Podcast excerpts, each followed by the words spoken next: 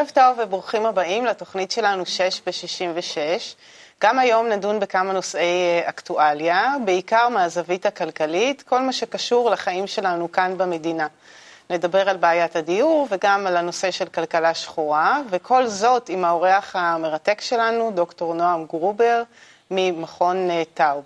כמובן נראה גם כמה קליפים מעניינים, ובחלק האחרון, איך לא, נקיים סדנה של רבע שעה, וערב טוב, אופיר. ערב טוב, יריף. בואו רק נגיד לצופים שרוצים להשתתף איתנו בסדנה, שהם יכולים לסמס לנו שידור החי, הצטרפות, סמסו 66 ל-035-419-419, למהירים ביניכם שהספיקו לקלוט את הרולר, אה, וביחד נעשה סדנה לקראת סוף התוכנית. ורק נגיד שכמובן אה, לא צריכים להיות כלכלנים אה, גדולים כדי להשתתף בתוכנית, כל אחד, זה קשור לחיים שלנו יום-יום, אז כל אחד מוזמן להשתתף.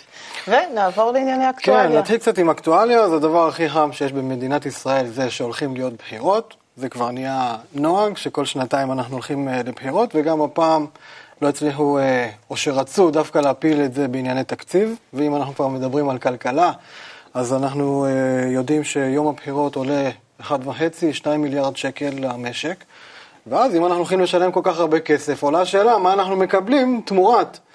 בכל אופן, זה סכומים שהיינו יכולים בהחלט להשתמש בהם לדברים שהם הרבה הרבה יותר חשובים מאשר ללכת לבחירות. ואני חשבתי שאם באמת נצליח להשיג איזשהו שינוי, ולא רק אה, להחליף, אה, את יודעת, אה, תפקידים, להוציא מישהו אחד ולהחליף מישהו אחר, אלא באמת שאם יש שינוי, אז אולי באמת שווה לעשות בחירות ולהשקיע את אותם סכומים. זאת אומרת, האם ההשקעה משתלמת או לא, זה בהחלט תלוי לבחירה שלנו. איזה, איזה מציאות חדשה ניצור במדינת ישראל, איזה ערכים נרצה שיהיו בחברה במדינת ישראל, ונקווה באמת שהכסף הזה ישתלם לנו. בהחלט. אה, נזמין עכשיו את אה, האורח שלנו. לפני כן, אנחנו נרצה לעבור ל, אה, לקליפ, כן? יש לנו קליפ כרגע? כן, קליפ עם הרב לייטמן. מתוכנית חיים חדשים, ולפני זה רצינו להסב את תשומת ליבם של הצופים גם לכתבה חדשה שפורסמה היום ב-ynet, שבו דווקא הרב לייטמן המקובל מתייחס לנושאים כלכליים ולא רק כלכלנים, והכותרת זה פתרון ליוקר המחיה, פשוט התחשבו בזולת, כן? שאנחנו חושבים שכל הבסיס לבניית כלכלה וחברה בישראל אה, טמון באמת בשינוי הערכים של החברה. אז זה הכתבה, מוזמנים כולם אה, להיכנס ל-ynet ולראות, ונעבור לקליפ. שמדבר בדיוק על הנושא הזה, אז אה, בבקשה. תמיד הבנו בתת הכרה שההדדיות זה טוב, והאיזון זה טוב. רק האגו שלנו, הטבע שלנו, כל הזמן היה בכל זאת אה, דוחף אותנו לנצל את האחרים. ובזה אנחנו לא מאשימים אף אחד, אלא הטבע, כן? זהו, הטבע שלנו. עכשיו שהגענו למצב ש... שזה מביא לנו קריסה, זאת אומרת, אנחנו מתחילים לא להיות גורמים טוב לחברה, כל אחד בשטח שלו, אלא כל אחד ואחד הוא מתייחס לחברה האנושית כמו להזדמנות לשלוט, הזדמנות לנצל, שכל אחד בונה את עצמו על ההרס של השני, לא על זה שהוא תורם ומקבל שירותים מאחרים. כן? ולכן כאן הגישה היא עצמה. היא הפכה להיות להרסנית.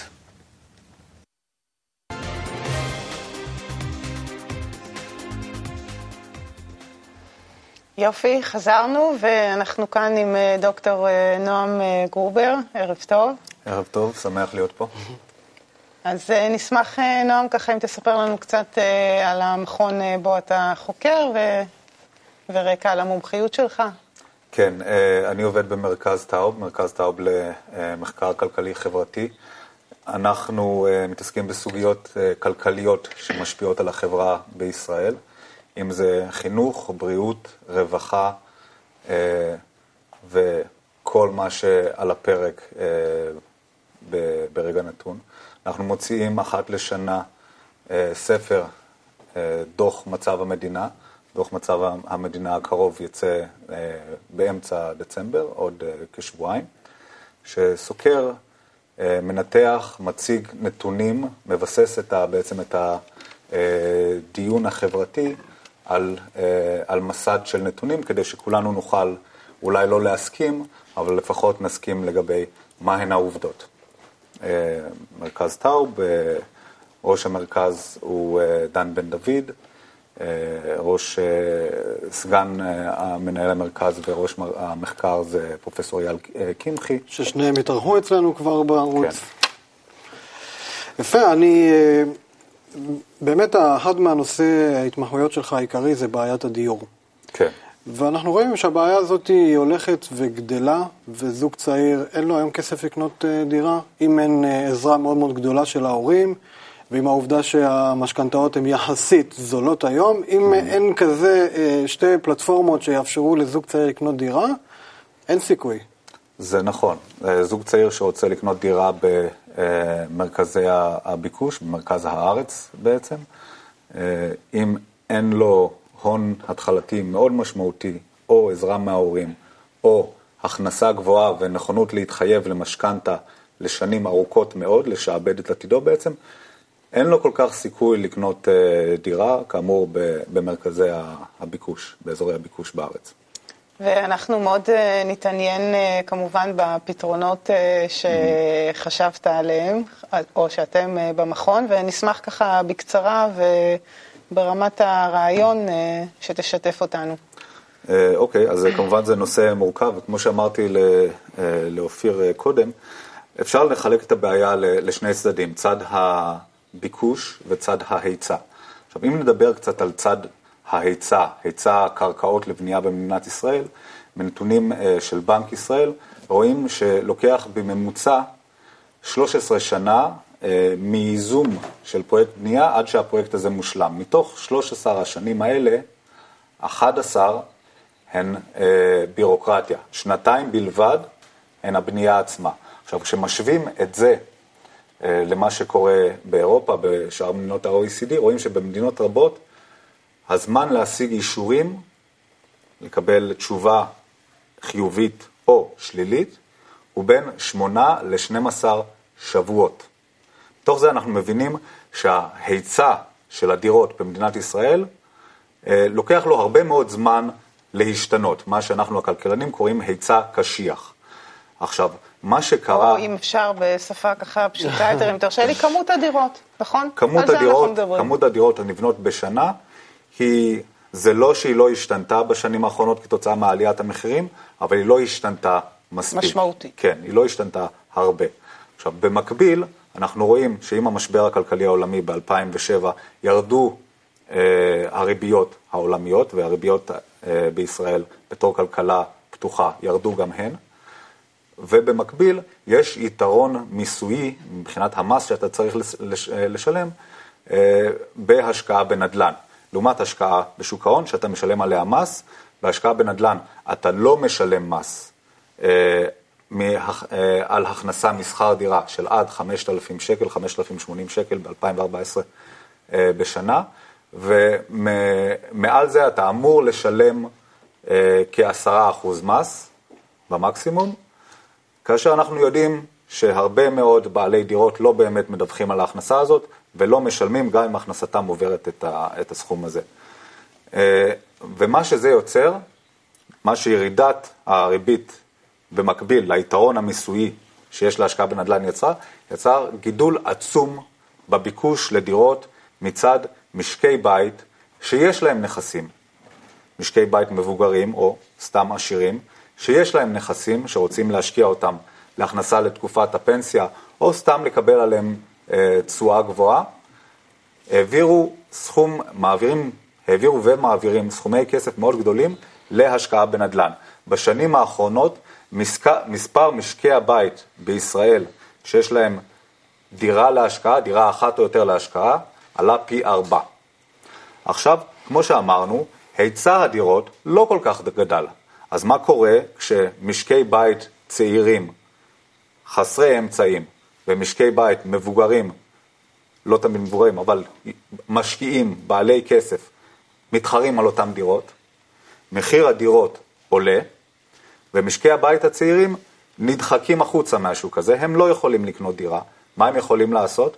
להשכיר דירה. ממי הם משכירים דירה? מאלה שקנו את הדירות, מהמשקיעים. אז זה מה שקורה במדינת ישראל ב...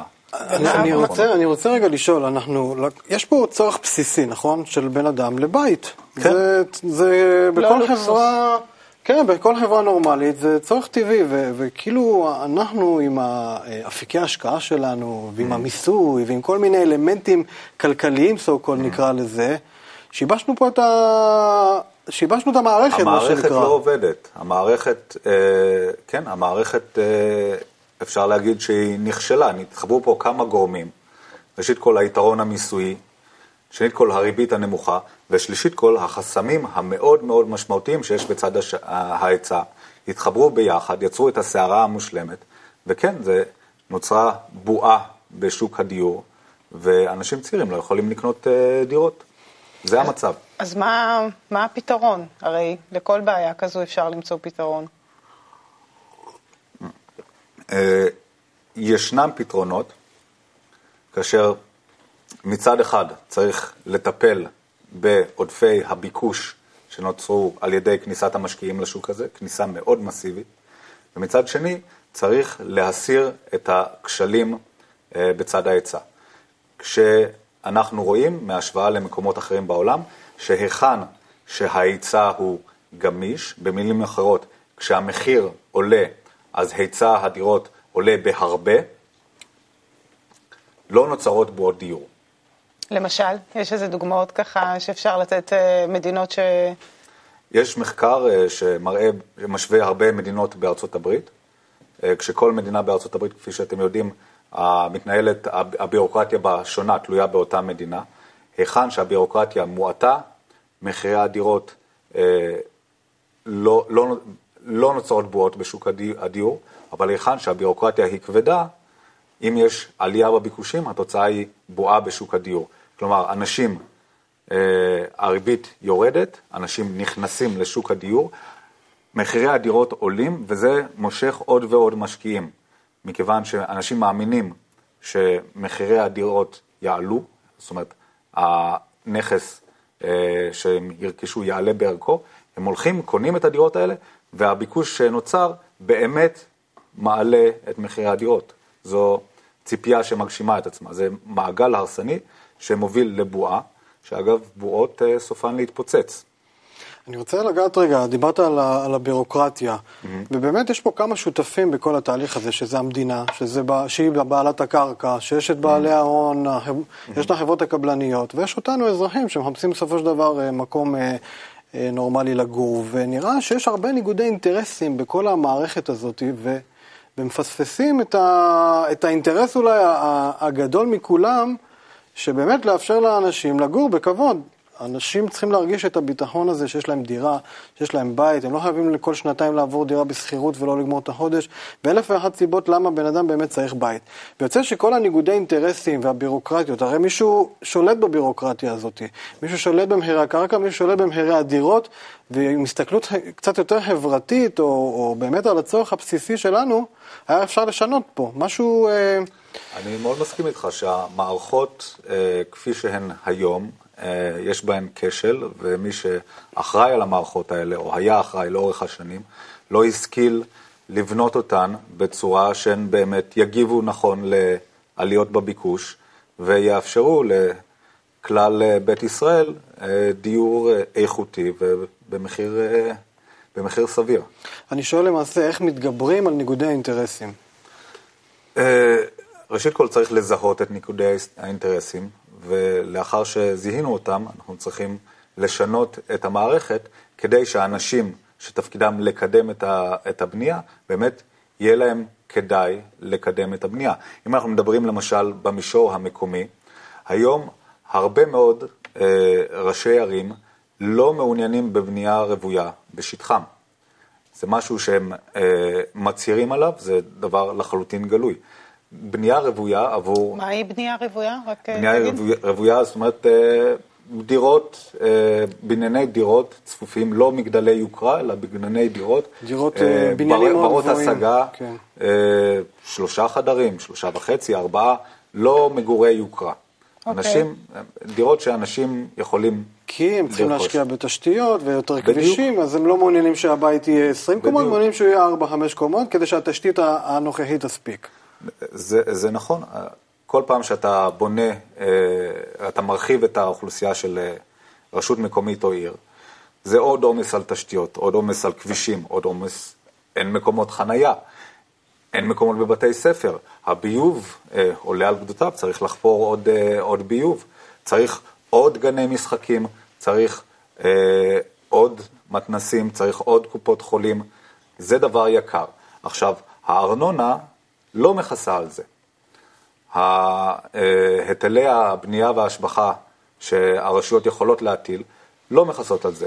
רשויות מקומיות היום מעדיפות לקדם בנייה של אה, אזורי מסחר ותעשייה ובנייה למגורים שהיא מאוד אה, לא צפופה, בנייה אה, יוקרתית, זאת אומרת צמודי קרקע, מגדלי יוקרה וכו', מכיוון שאלה מכניסים להם הרבה כסף, אבל לא מצריכים השקעה גדולה בתשתיות. ויש פה ניגוד אינטרסים, כמו שאמרתם, והשאלה איך אה, לאפשר לראשי הרשויות האלה, לראשי הערים, איך לגרום לזה שלאפשר אה, בנייה יהיה רווחי עבורם, יהיה כדאי עבורם. היום ראש עיר שמאפשר בנייה רוויה, זה בא על חשבון התושבים הקיימים. לא תהיה חנייה, יהיו יותר פקקים, לא יהיה מקום בגני הילדים, לא יהיה מקום בגני המשחקים. הפארקים יהיו צפופים ומלוכלכים. ראש עיר אחראי, לא ניכנס עכשיו לנושא של שחיתות, ראש כן. עיר אחראי לא מעוניין בכזה דבר. צריך לדאוג שההכנסות מבנייה כזאת יגיעו למקומות הנכונים, כך שעירייה שתאפשר בנייה רוויה תקבל הכנסות שיאפשרו לה לשדרג את התשתיות, כך שלכולם יהיה יותר טוב, גם לתושבים הקיימים וגם לתושבים החדשים. וזה לא יפה. מתקיים היום. מעניין לראות שתודה, אה, שבאופן כללי הנושא פתיר. זאת אומרת, צריך לטפל בצד של הכל, ההיצע, הכל פתיר, אולי ייקח זמן, כן. אבל אה, הכל פתיר. זה כבר נותן לנו מבט טוב, ואנחנו נעבור לפרומו. יואו! ישר מהמקור, הטקסט הזה גורם לך עוד הרגשה ועוד הרגשה. לנגד עיניכם, ליצור איזשהו משהו חדש שאני לבד לא יכול לעשות. תוך דקות ספורות, זה נולד. והנה השיר. כל הכיף שלי במוזיקה, שהיה לי כיף להיות עם החבר'ה. באתי לכאן בלי מצב רוח וחוזר עם שיר מהמקור, סדנה מוזיקלית עם ארכדי דוכין והחברים. בקרוב, איזה חץ ללב. רק בערוץ 66. מה נחרט על הלב מהמאמר הזה של הרבש? מקור אחד, יש פה רגש שמגיע מחיבור של חברים. כמה חברים, כשאנחנו קוראים משהו משותף ביחד, פתאום מרגישים הרגשות אחרות בתוך הטקסט. והרבה אהבה. כתוב, אש אהבה שורפת את כל הפשעים, זאת אומרת, החיוך שלו ממיס לי את הכל. לומדים בחברותה, סדנה על מקורות הקבלה. בקרוב, האמת שאני מחכה לזה כל השבוע. בערוץ 66.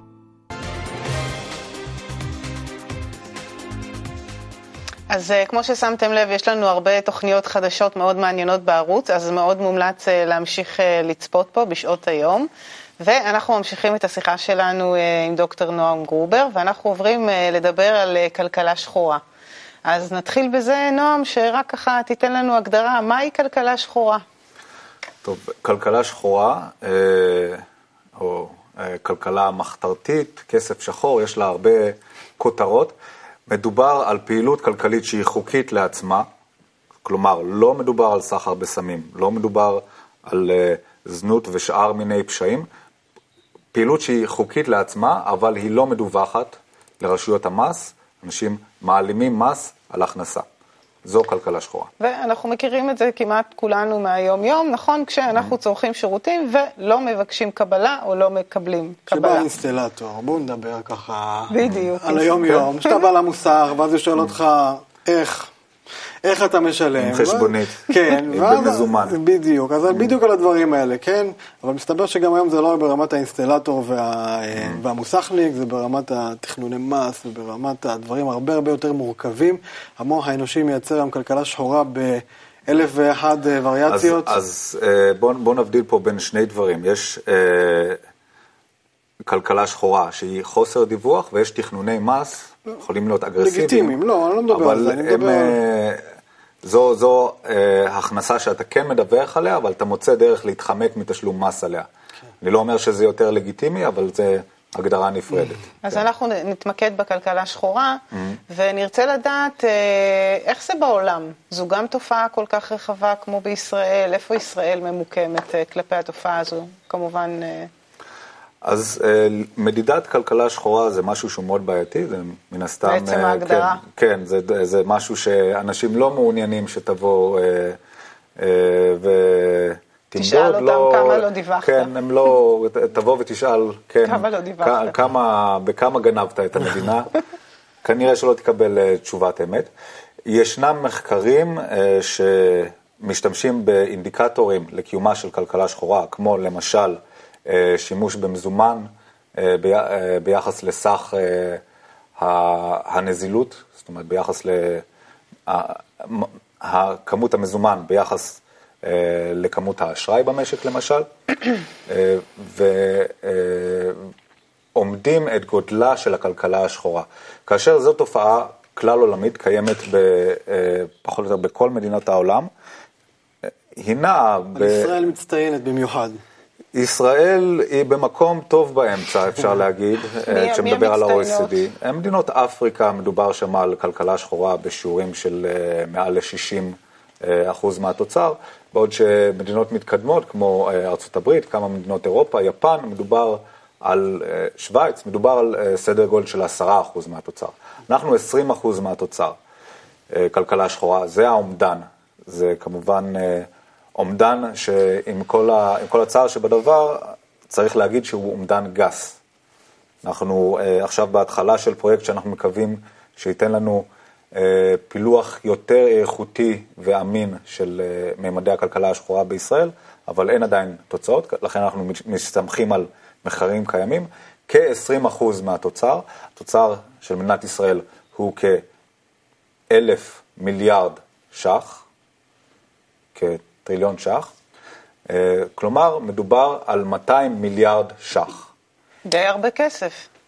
אה, כן, כן, זה לא, לא מעט כסף, זה סכום כסף שאנחנו לא כל כך רגילים לחשוב עליו, אבל אם היינו מצליחים להוריד את שיעור הכלכלה השחורה לשיעור 10%, אה, כמו במדינות המתקדמות, זאת אומרת להוסיף 100 מיליארד ש"ח לתוצר, מתוך זה תקבולי המדינה היו נעים כנראה בסביבות 40 מיליארד ש"ח, זה תקציב החינוך.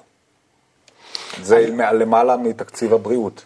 היינו יכולים להגדיל את ההוצאה הממשלתית בלא להעלות מיסים, ואני חושב שזה משהו שכולנו היינו רוצים לעשות. אני רוצה רגע למקד את הבעיה, את שורש הבעיה. יש כן. פה איזו קופה משותפת, כן? Mm-hmm. שאם אני מסתכל על המדינה, אולי קצת בזום אאוט כזה, יש פה איזשהו סוג של משפחה, mm-hmm. ש... אחד מבני המשפחה לוקח כסף ולא מספר לכולם ומשתמש בו ועושה מה שהוא רוצה, וככה אי אפשר לנהל משפחה וככה אי אפשר לנהל מדינה. כן. יש פה איזו בעיה שהיא אה, בשורש ה... אתה יודע, כאילו, אנחנו חברה שמתבססת על איזה שהם ערכים מסוימים. ברגע שבן אדם בא גונב, זה כמו שאני גונב אה, מהילדים שלי לצורך העניין, כן? אם אני מקצין. כי mm. מחר הכסף הזה לא יהיה בשבילם בשביל חינוך, בשביל אה, בריאות, בשביל אלף ואחד שירותים ציבוריים שכולנו צריכים כמדינה. איפה הערכים הלכו לאיבוד? איפה ה- ה- ה- לשים את הבעיה באמת, שהבעיה היא כאילו חברתית ולא ברור שהיא משליכה על הכלכלה, כן? אבל יש פה איזושהי בעיה חברתית במהותה. יש פה צד נורמטיבי לבעיה הזאת, בהחלט. כאשר אה, אפשר לחלק את זה לשני דברים, לגזר ולמקל, אז אפשר להגיד שהצד הנורמטיבי זה הגזר שאנחנו רוצים, שאנחנו מדברים פה על ערבות הדדית ואנשים צריכים להיות, אה, רוצים לתרום לכלל, כאשר המקל הוא בעצם הסיכוי שיתפסו אותך. עכשיו, כשאנחנו מדברים על הצד הנורמטיבי, אנחנו בבעיה. אנחנו בבעיה, אה, וזה לא רק אובדן של ערכים, אלא גם שהאינסטלטור או אה, המוסכניק, העסק הקטן, מסתכל על העסקים הגדולים ואומר, וואי, הם משלמים הרבה פחות מס ממני. זה באמת, למה אה, שאני אשלם? זה באמת נוגע בדיוק בנקודה שאומנם הפרדת אותה מכלכלה שחורה, אבל שדיברנו על תכנוני מס ואמרנו שהם ככה מאוד אלגנטיים, Mm-hmm. אבל במהות שלהם זה אותה מהות, זה כסף כן. שבמקום שכולנו נהנה ממנו, אה, לא, לא מגיע אל המדינה, נכון. אלא מגיע למקומות אחרים. נכון, ואפילו לאו דווקא תכנוני אה, מס, זה משהו שנעשה ככה באיזשהו אה, פירוש קיצוני של איזשהו חוק, או על ידי איזה רואה חשבון נועז במיוחד. חוק עידוד השקעות הון מאפשר למפעלים הגדולים לשלם אה, 6% מס. אז אנחנו- מה הפתרון, כן. נועם? ככה בקצרה נשאר לנו... אה, זה דבר מורכב. יש לנו פה את, ה, אה, את הגזר, את הרצון לתרום, יש לנו פה את המקל, את הסיכוי שיתפסו אותך, יש לנו מעבר לזה את שיעור המס עצמו. זאת אומרת, ככל שהמס יותר נמוך, אנשים פחות כדאי להם לקחת את הסיכון שיחטפו את המקל. אז אנחנו צריכים לעבוד על שלושת הדברים האלה. על הנורמה שכולם משלמים שיעור אחיד, שזה הדבר החכם וגם הנכון כלכלית לעשות. מעטים הכלכלנים שיטענו שזה שאינטל או טבע משלמות שיעור מס יותר נמוך מאשר אינסטלטור, שזה יעיל כלכלית. לא, זה משהו שאינטל, יש לה כוח מיקוח, חברה מאוד חזקה, כן. יכולה להתמקח ישירות מול משרדי הממשלה, והיא משיגה לעצמה תנאים מועדפים. האינסטלטור או איגוד האינסטלטורים פחות טובים בזה. מה לעשות? יפה, אז זה, זה אז בהחלט זה, אז זה כיוון... צד אחד, צד של הנורמה. הצד של המקל, של לתפוס אנשים ולהעניש אנשים בחומרה, שאנשים לא ירצו להתעסק עם מס הכנסה. זה צד אה, חיובי. וגם שהפיתוי יהיה פחות, קט... פחות גדול, להוריד את שיעורי המס. שאם יגבו מאינטל למשל יותר מס, אז יכול להיות ש...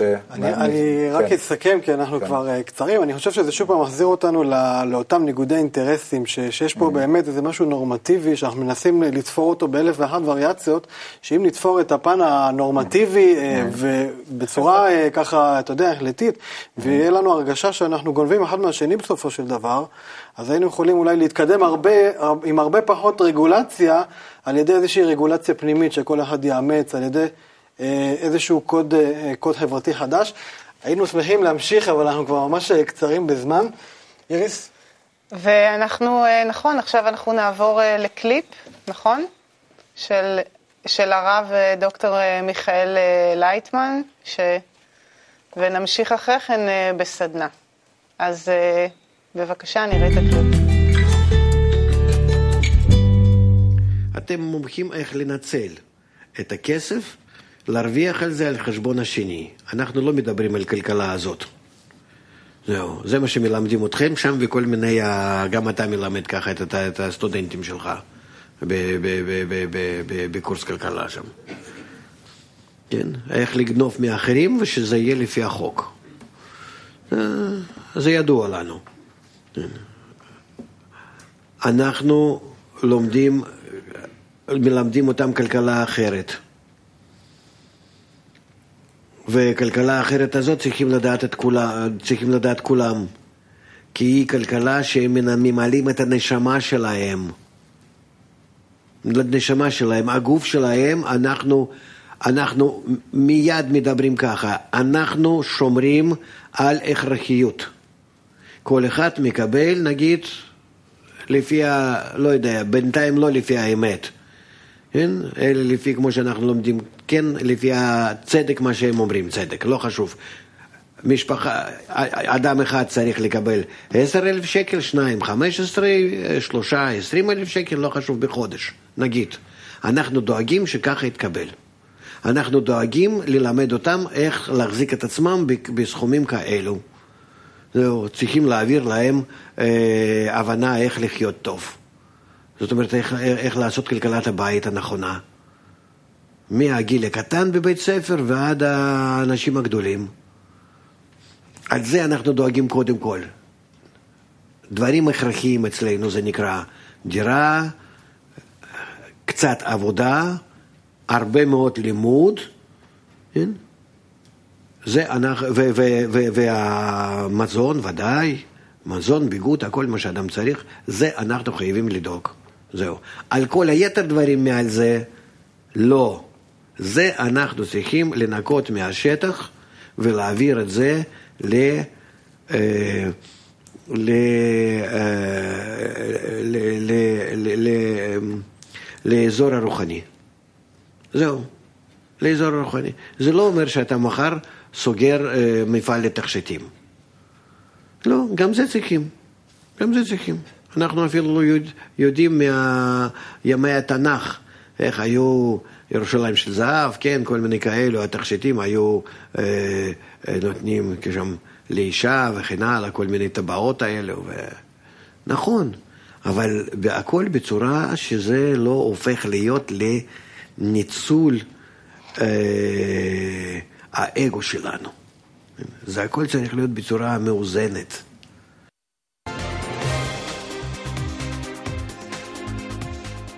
אז כמו שהרב לייטמן הציג, באמת הכל בסופו של דבר זה עניין של איזון. האיזון אה, בעיקר אה, של איך אנחנו, לפי איך שאנחנו ככה רואים את התמונה, איך אנחנו מאזנים את, ה, אה, את היחסים שלנו בתוך החברה, וברגע שאנחנו נבנה חברה שהיא מאוזנת, נוכל גם לבנות כלכלה ובריאות וזוגיות ומשפחה, שהכל מתחיל ונגמר ביחסים בינינו. יפה מאוד. אז נגיד שלום למשתתפת שלנו, לצופה, שלום, מה שמך? רונה מנתניה. שלום רונה, מה שלומך? טוב, תודה. את uh, צופה בדרך כלל uh, בערוץ, או שאת uh, במקרה זיפ-זפט? אני צופה בערוץ, ושמחה שיצא לי להגיע לשידור. אז קודם כל אנחנו גם שמחים. ניסינו לדבר במהלך התוכנית על שתי נושאים שהם נוגעים בחיים של כולנו בצורה כזו או אחרת, גם בעיית הדיור וגם נושא הכלכלה השחורה. אה, זה קצת אה, נוגע בך, אני מבין פה ושם, כן? בהחלט. אני חושבת שהנושא הזה נוגע לכל אחד ואחד אה, במדינה. מזוגות צעירים, דרך אנשים מבוגרים. הגענו למקום שאנחנו בעצם במבוי סתום. למי שיש, יש, ולמי שאין, אין. אז זו, זו, שנייה רגע, רונה. בדיוק על זה נרצה לדבר בסדנה, רק שאיריס תציג לנו את כללי הסדנה. נזכור את כללי הסדנה, אנחנו, אה, כל אחד אה, מדבר בזמנו, לכל אחד יש את הדעה שלו, וכל אחד אה, משמיע אותה. משהו חשוב זה החיבור. אז אנחנו נתחיל בשאלה הראשונה, ורונה, נשמח שתגידי לנו עד כמה בעיית הדיור באמת משפיעה עלינו ביום-יום, על כל אחד מאיתנו. בין אם יש לנו דירה ובין אם אין לנו. עד כמה זה נוגע בחיים שלנו? אה, זה נושא שעולה כל יום, לאורך כל היום. אה, זוגות צעירים לא מצליחים לרכוש דירה. אה, אנשים שגרים בשכר דירה עומדים מול בעלי, בעלי דירות לא פעם שרק מעלים את שכר הדירה. המשכורות לא בהתאם שאפשר בכלל לחיות איתם ולהתחיל לעשות משהו שהוא עם אה, יצירתיות בתוך החיים. לדעתי, למי שיש יש ולמי שאין אין, וזה סוג של פלונטר שנורא קשה לצאת ממנו. לי יש ילדה שחגגה 28 ביום שישי, אני מאמינה שהיא תרצה לקנות דירה ביום מן הימים. אין לי מושג איך אני עוזרת לה, אני אם חד-הורית, אין לנו שום גיבוי משום מקום. אני לא יודעת אם היא תהיה מסוגלת לעשות את הדבר הזה ולקנות ולרכוש לעצמה אה, דירה ולבנות בית בארץ הזאת. זו, אני יכולה להבין הרבה אנשים שעוזבים לברלין, אבל לא, לא זו הדרך שבה אני רוצה לראות את המדינה שלנו. וזה כואב. תודה, רונה. כן. נועם, אה, אותה שאלה, עד כמה בעיית הדיור בעיניך משפיעה על כל אחד מאיתנו ביום-יום? עד כמה היא נוגעת לנו בחיים? אה, במנטליות הישראלית, דירה זה ביטחון. מי שכולנו רוצים שתהיה לנו דירה, ומי שאין לו דירה, הוא חי בחרדה. האם הוא יוכל להשיג דירה, או האם הוא ינדוד בין uh, דירות שכורות כל ימיו עד uh, גיל מבוגר, כאשר מחירי השכירות הולכים ועולים, הכנסתו לא בהכרח, והאם הוא באיזשהו שלב ימצא את עצמו ברחוב. דירה זה ביטחון בציבוריות הישראלית. זה אגב לא ככה, לא כך בכל מדינות העולם, יש מדינות שבהן מגורים בשכירות ארוכת טווח הם הדבר הנורמטיבי. אז כן, במנטליות הישראלית, בעלות על דירה היא דבר מאוד מאוד מרכזי. אני רוצה להמשיך, אני חושב ש... תראו, לא מדובר פה באיזה טיול בשוויץ, טיול סקי או איזשהו משהו לוקסוס. כאילו, יש פה איזה משהו מאוד מאוד בסיסי של אנשים למצוא לעצמם אה, בעיית דיור. אני חושב שאם באמת היינו יכולים להבטיח אפילו דיור בשכירות, אבל משהו הגיוני ולא משהו שהוא... אה, אבל גם זה אין שוק, דיור, אין שוק להשכרה בישראל שהוא יותר מדי חברתי נקרא לו לצורך העניין. מחירי השכירות גם כן עולים, אה, עולים ועולים, ככל שהתשואה המתבקשת רוצים להגדיל אותה, ואף אחד פה לא מתחשב יותר מדי בצרכים אחד של השני. ובגלל זה הבעיה הזאת היא בעיה חברתית, כי אה, אנחנו רואים שזה מערער, זה א' מפלג, כאילו על מה הבחירות האלה? על איזושהי מחלוקת באיך לפתור את בעיית הדיור, כן? הכל בסופו של דבר נוגע לנו כחברה, ואנחנו כחברה צריכים להחליט שאנחנו רוצים בבחירות האלה לשנות, להציב ערכים אחרים, שבהם ניתן פתרונות גם אחרים לכל הבעיות שניצבות.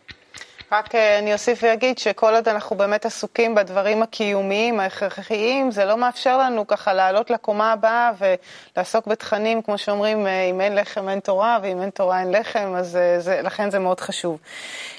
והשאלה, הבעיה הנוספת שלנו היא, מה השורש לכלכלה השחורה? מה, מה מחולל את כל הנושא הזה של כלכלה שחורה?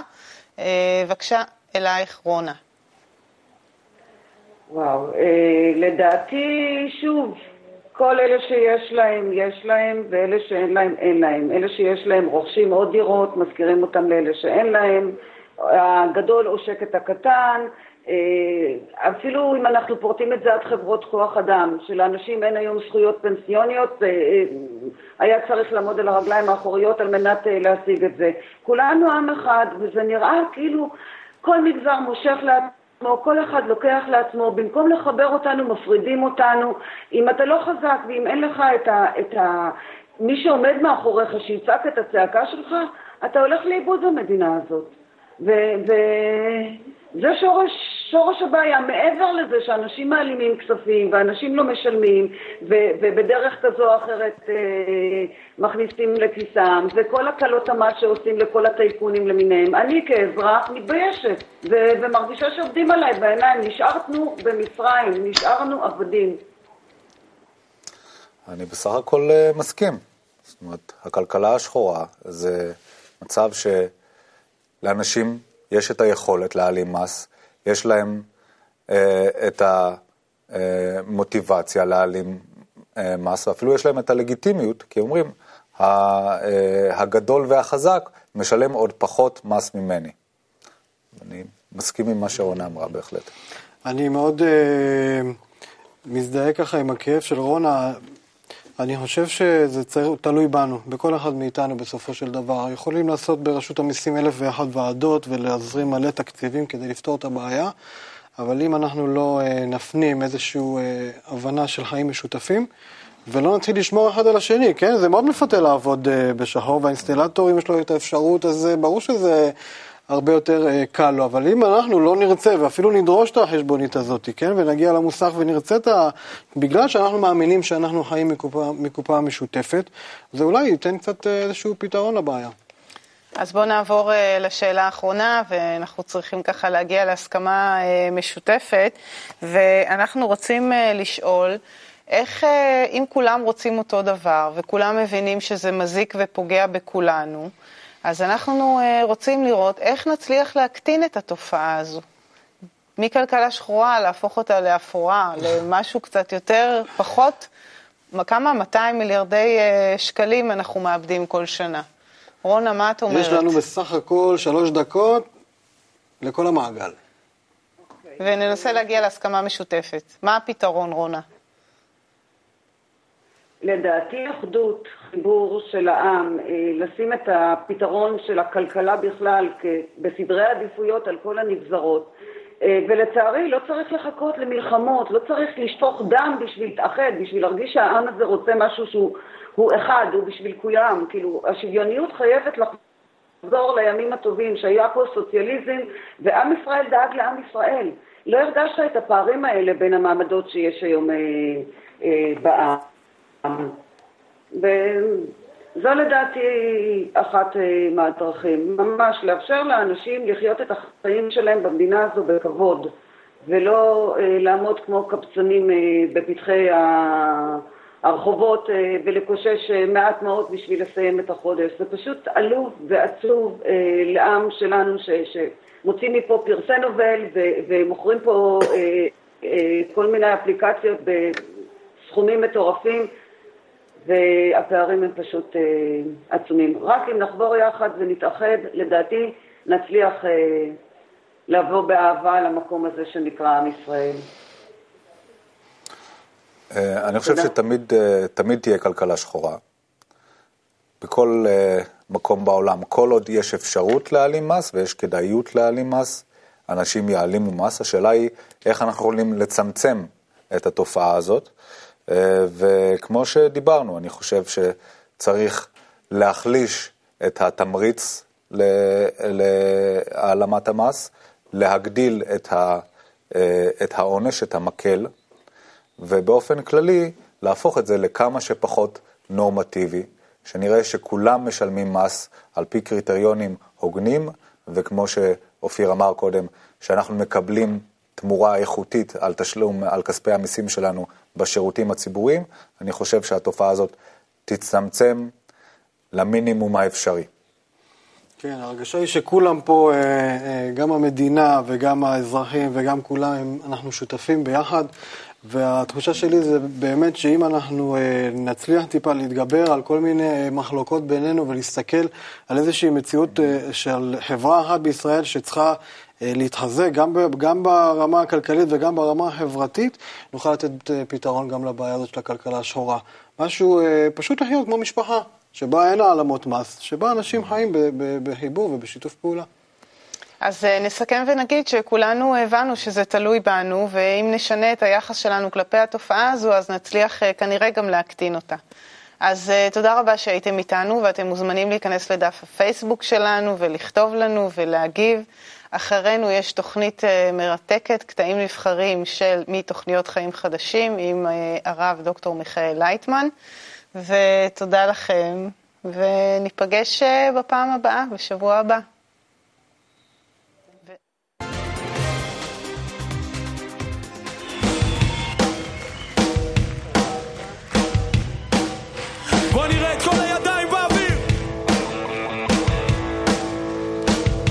אתה ואני קשורים אחד לשני, עכשיו ביחד הולכים אל העולם נפתחים. אתה ואני קשורים בלב הכללי, כולנו כבר מסכימים. ערבות היא תנאי שבלב, לעולם יש תקווה, אנושות חדשה. חוק אחד מחבר את כולנו ביחד. כן! לכולם משותף הכאב, הבחירה היא שלך לשנות את הגישה. צריך ללמוד איך לתת, במקום איך לקחת. זו לא סתם תיאוריה,